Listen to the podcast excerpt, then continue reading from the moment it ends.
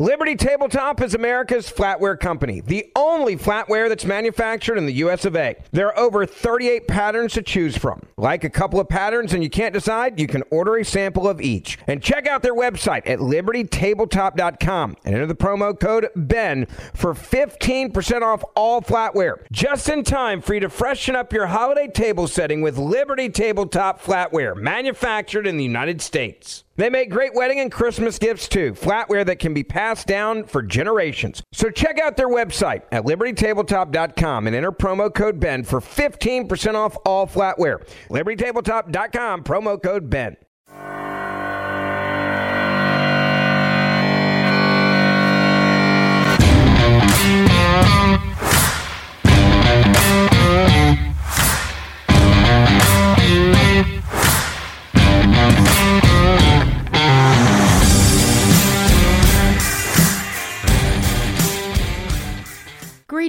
And welcome to Political Pursuits, the podcast. I'm your host, Lou Ann Anderson.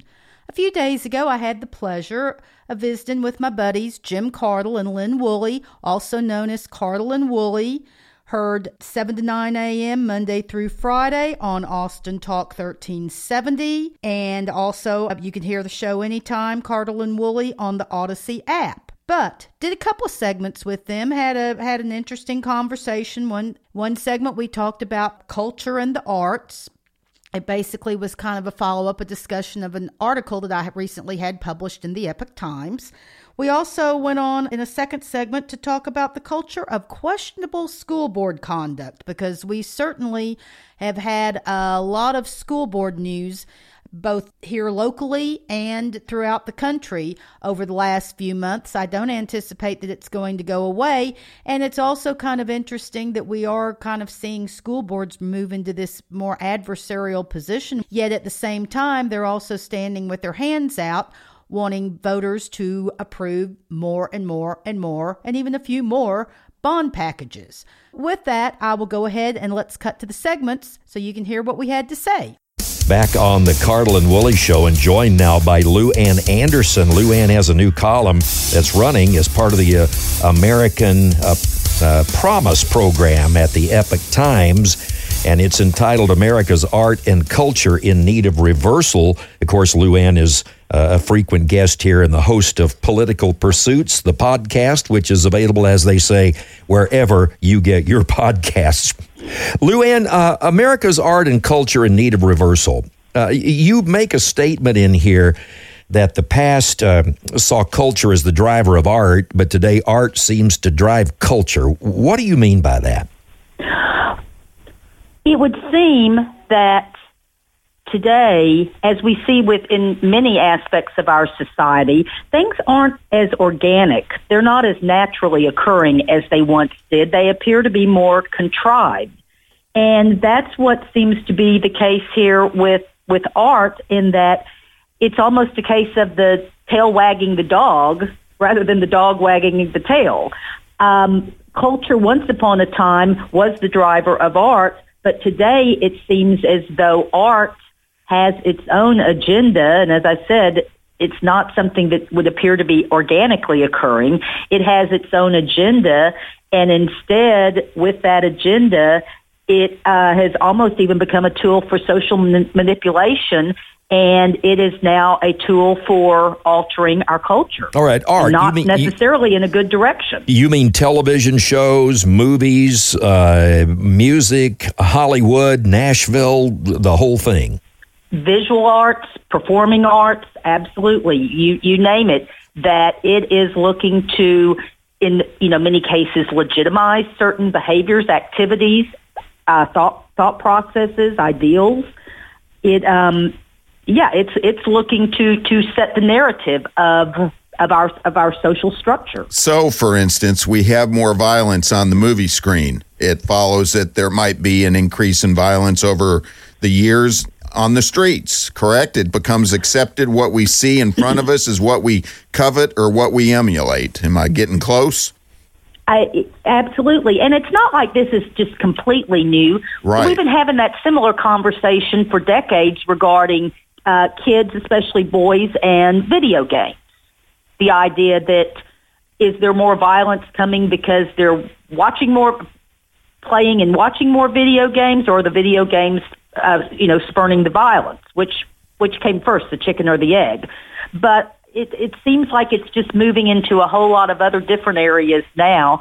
And, you know, specifically, yes, with music being as violent as it is and being as, as graphic as it is, is that, you know, what we see a lot in, in rap hip hop music, is that are the themes that we have in those songs, are they now impacting relationships in the way men and women treat each other and the relationships that they have, and how is that affecting our entire society. Well, you know, as a Star Trek fan, I bought a, couple of box sets of the new Star Trek uh, series called Discovery and found that there is a running theme of two of the crew members, both guys who are having a uh, a romantic affair. There's a lot of male on male kissing in that particular show.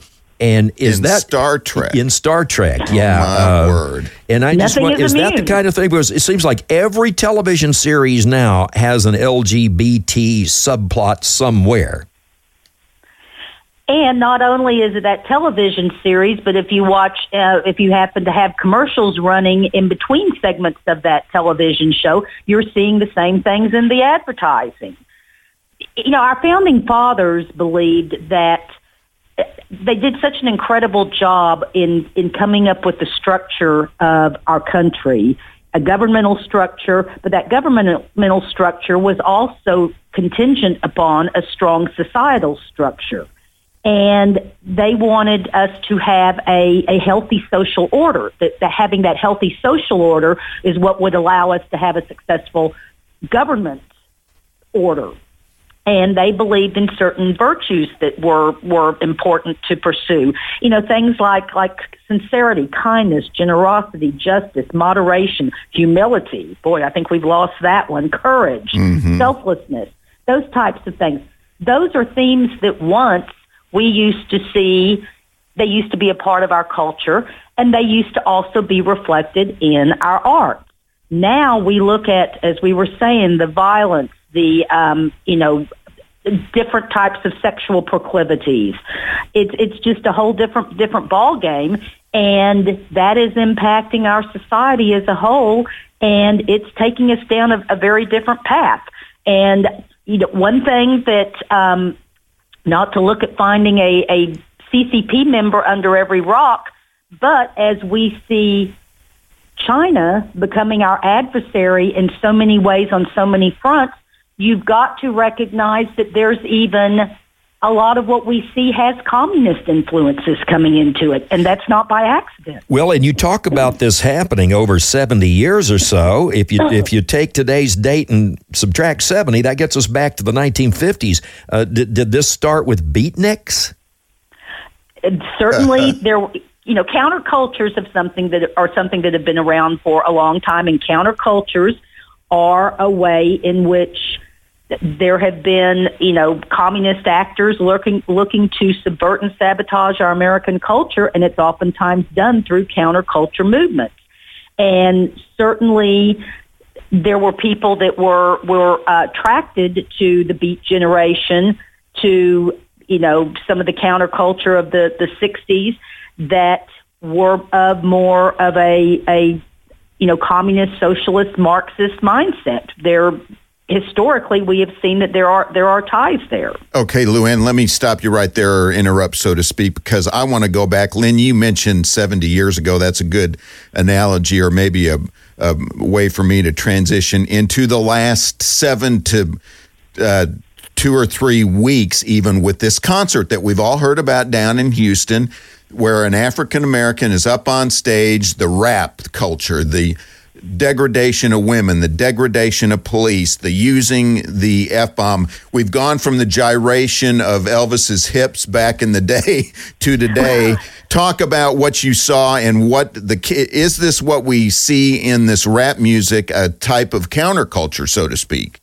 Oh, ab- absolutely. And even that, that concert, the Travis Con- Scott concert that you're talking about, one of the things I find most disturbing about that, and it kind of speaks to the, the degradation of morals, the violence, the insensitivity that we have toward others. As someone who's been to a lot of concerts in, in my years, yes, when someone is up on stage, sometimes you don't have the exact sense of what's going on in the crowd, but it is hard for me to believe that at a point the people on stage weren't able to know what was going on, that that crowd, things had taken a real wrong turn, that there was chaos, there was pandemonium, and it didn't seem to matter. At least the reaction, the, the show seemed to go on, which, you know, yeah, we always have that, that, you know, show business edict, the show must go on. Yeah, but there comes a point where maybe not.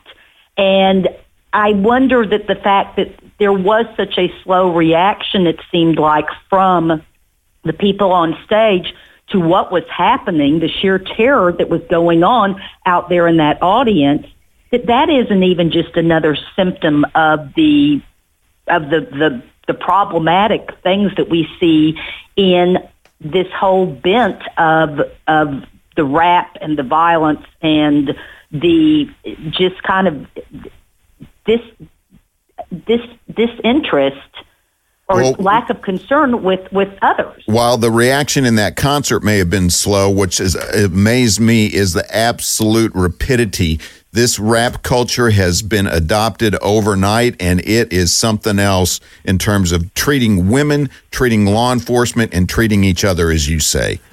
Yeah, well, I mean, here we, you know, we like to, as Americans, we like to talk about how how awful it is that the the you know, radical Islam treats women so horribly within their own culture. Well, I'm not sure that we're doing just a whole lot better uh. within our own American culture when you look at what what uh what the rap industry well put well let me take you back to the 50s and uh, we'll this sort of be an exit question here but you mentioned wake up little susie by the Everly Brothers. I don't see anything wrong with that song. Splish Splash by Bobby Darin might have been banned because he was in the bathtub. You can't uh, suggest nudity.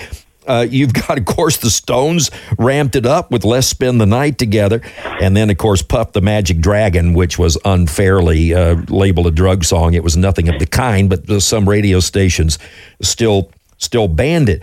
And then go from there to where we are today. Fifty Shades is one of the most sold novels in our history. What is going on with that?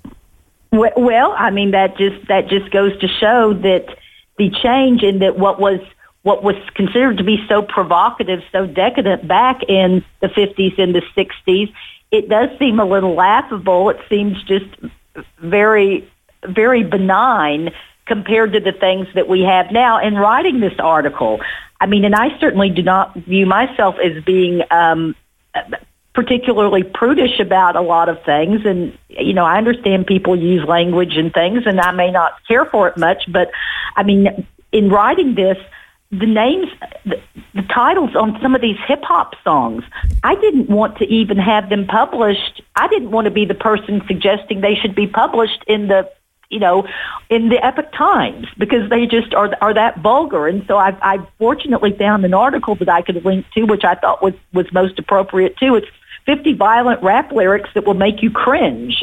Yeah, absolutely. Let me just uh, let's wrap it up with this. Is it possible for our culture to get worse and will art continue to get worse and drive that culture? You would hope that we reach a tipping point and right now, where we are in our country, I think we are at a tipping point on so many fronts. Liberty Tabletop is America's flatware company, the only flatware that's manufactured in the US of A. There are over 38 patterns to choose from. Like a couple of patterns and you can't decide, you can order a sample of each. And check out their website at libertytabletop.com and enter the promo code BEN for 15% off all flatware. Just in time for you to freshen up your holiday table setting with Liberty Tabletop flatware, manufactured in the United States. They make great wedding and Christmas gifts too, flatware that can be passed down for generations. So check out their website at libertytabletop.com and enter promo code BEN for 15% off all flatware. libertytabletop.com, promo code BEN. Between the tyranny we see coming in with COVID, between what we see happening when, you know, America's position in the world, between what we have going on in our communities with our schools, and then you have art over here as as you know an add-on to just kind of fuel all of these different things, all of these different senses of unrest that we have in so many avenues of our lives. And so it would be my hope that we hit a tipping point and that perhaps America will see in, you know, maybe even starting with the new year that we have ahead of us, people will start really doing some reflection and some introspection of our world is rapidly changing and what do we want it to change into? We may not be able to stop the change from happening, but we certainly can instill influence. There is time. It may be a fight, but there is time to influence what it changes to. And all of these factors, I think, could come together, and hopefully it will be to put America back on a better path. All right. Well, on that note of optimism, um, we'll say we hope you're having a good holiday season. Lou Ann Anderson is the host of Political Pursuits, the podcast. You can find it just about anywhere. And the article is called America's Art and Culture in Need of Reversal. You'll find it at WBDaily.com and also at the Epoch Times. Uh, Lou Ann, thanks for being with us. Enjoyed it as always. Thank you. All right, Cardle and Woolley will be right back. Cardle and Woolley for your holidays. Glad to welcome Lou Ann Anderson back to our air. She's the host of Political Pursuits, the podcast. You can find it anywhere you download your podcast. She's also a writer for the Epoch Times. And one of the things, Lou Ann, that we always enjoy discussing is the situation with education in the country. And one of the things that has made me so happy lately is the fact that school boards are no longer hiding under the desk. The situation with school boards and how they operate and school superintendents, part of this is thanks to Loudoun County, Virginia. It's all out in the open. And um, I'll, I'll ask you if you think that's a good thing. I think it's a good thing, but boy, is it not an interesting thing too, in that school boards, they are out in the open and they are on the offensive. Well, That's what I find really interesting. Well, they are. Uh, you you never saw any backing down at Loudoun County uh, when they even when they had this situation where a boy dressed in a in a, a, women's clothing in a dress goes into the girls' restroom and rapes one of the the actual females. And in fact, they lied and covered it up, Absolutely. said they didn't know about Absolutely. it.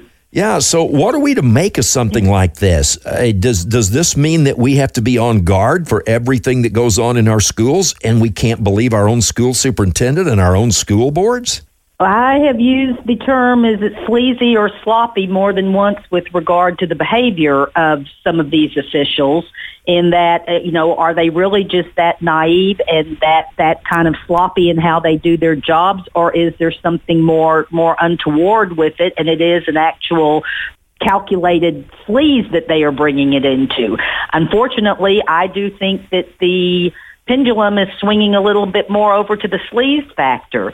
But what I think that we do see that's importantly happening is that parents aren't just standing there at the school board meetings complaining. They are getting engaged. They are organizing. They are recruiting candidates who can win and they are coming in and taking a seat at that school board table, not just being on the other side complaining about it and and Lou Ann, I'm just going to go. Lynn is more of a a logical thinker, a policy type analyst. I'm going to go right to the political animal uh, angle here, and it's been said here since the Virginia election, where Glenn Youngkin capitalized on the Loudoun County example. Now we have the thought in our lexicon that the education issue, always known to be a Democrat issue, always known to be personal in terms of it concerns our our little angels and our children and our taxpayer dollars. Now there's a lot of folks saying that Republicans have wrestled away this issue of education because of what's gone on in Loudoun County. We're seeing it all across Texas. Parents know what's going on. Do you see this as a political transformation here that parents are recognizing that the liberal analogy, the, the liberal narrative is anti American. They ain't going to take it anymore. I think that what we are seeing is that there is one that while I absolutely agree that the Democrats have largely dominated the education conversation, certainly the teachers unions and, and the, the education structure, the education industry. Mm-hmm. The one piece of the education discussion that has always led, led, lent on the Republican side is school choice. And I think that we are seeing a big shot in the arm to school choice because parents are saying, my gosh, we're seeing now front and center. COVID gave us the opportunity to see even more what's going on in our schools, to see this radical CRT um, curriculum that is to mm-hmm. varying degrees, but nonetheless, it is it is in our schools, and so I think that what we're seeing is a new impetus with the school choice, but to their credit, there are other parents that say, no, I do want my child going to a neighborhood school. I do still believe in the public school system, so I'm going to stay and fight for reform within the public school system.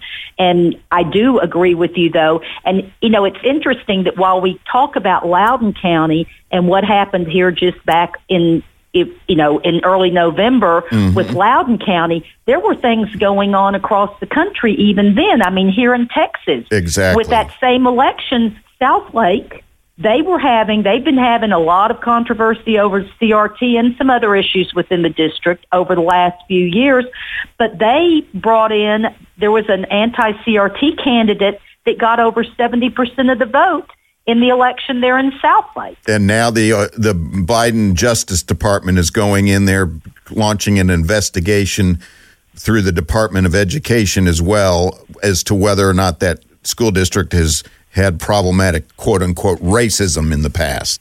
Yeah, absolutely. And here, just those few weeks before, the NSBA sent out that letter asking DOJ, asking the FBI to get involved and President Biden to, you know, start involving the federal law enforcement in taking a look at people who were, were critical of school boards.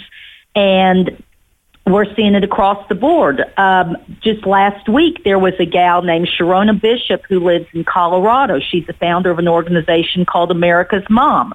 She was homeschooling her three children. One weekday morning, her husband was there in the home. and 9:30 in the morning, they start hearing pounding on the door, and it's an FBI SWAT team with a battering ram that broke through their front door and tore their house apart, handcuffed her, and it was on the execution of a warrant regarding some alleged wire fraud charges this woman has been involved. There were like nine school districts in Colorado that she managed to flip. She managed to help coordinate local activists wow. and they flipped seats on the school boards. She also is involved with an election integrity uh, effort, some it, some issues that are come up in Mesa County, Colorado. Mm-hmm. They didn't send the FBI with suits uh, in to come in and say, you know, ma'am, we'd really like to take a look at your computer and your cell phone. They sent a SWAT team. Well, of course, and they probably notified CNN. Uh, but, right. but let me ask you this: How are parents, in your mind, from what you've read and what you've seen, how are they taking to the idea that our Attorney General Merrick Garland may be labeling them as domestic terrorists? This is just one more thing. I mean, I, I was really rather surprised that that National School Board Association, I thought their timing was really um, kind of clumsy. That when we are seeing so many of our rights being eroded or being challenged on so many fronts with all of the COVID, with the, the vaccine mandates and all of these things. And so then you throw this school front into things. I mean, parents are responding in a in a, a very significant way. They're they are seeing this as just one more way in which overreaching government is trying to come into their lives, harm the interest of parents and, and their families. And especially when you start picking on people's kids, that's you know, that's that's a real no go zone. All right. And we're, so we're- we're almost out of time. I, j- I just want to have you comment on the idea that if you don't like what the schools are doing, if you're a parent and you think that the schools are too woke, if you think that there's too much critical race theory, if you don't like some of the books in the library because they're sex manuals, uh, you can tell the schools no when they ask for a bond issue. Absolutely. You know, speaking, speaking, you know, you can speak with your feet or you can speak with your, your wallet. And that certainly is what has happened. In fact, isn't it interesting that between in May, when we had bond elections, many, many, many bonds packages passed. But this past November, a lot of them didn't. And the ones that were most often turned down were the school district bonds. And so I think that's telling you that people are speaking with their pocketbooks. And I, you know, would note to school districts, it might be time to start listening. Maybe, Lynn, we can finally do away with one of the few monopolies left, one being building roads and losing the mail. And I always throw in education is the final, one of the final frontiers where the monopolies being broken up. Well, uh, it absolutely stands to reason that the more choice, uh, the more responsive, mm-hmm. and the more excellence that we'll get in our schools. And if you would like to know more of, about Lou Ann Anderson and what she thinks about such things, it's Political Pursuits, the podcast, and that's available anywhere you get your podcast. Lou Ann Anderson, also writing for the Epoch Times. And Lou Ann, thanks so much for being with us.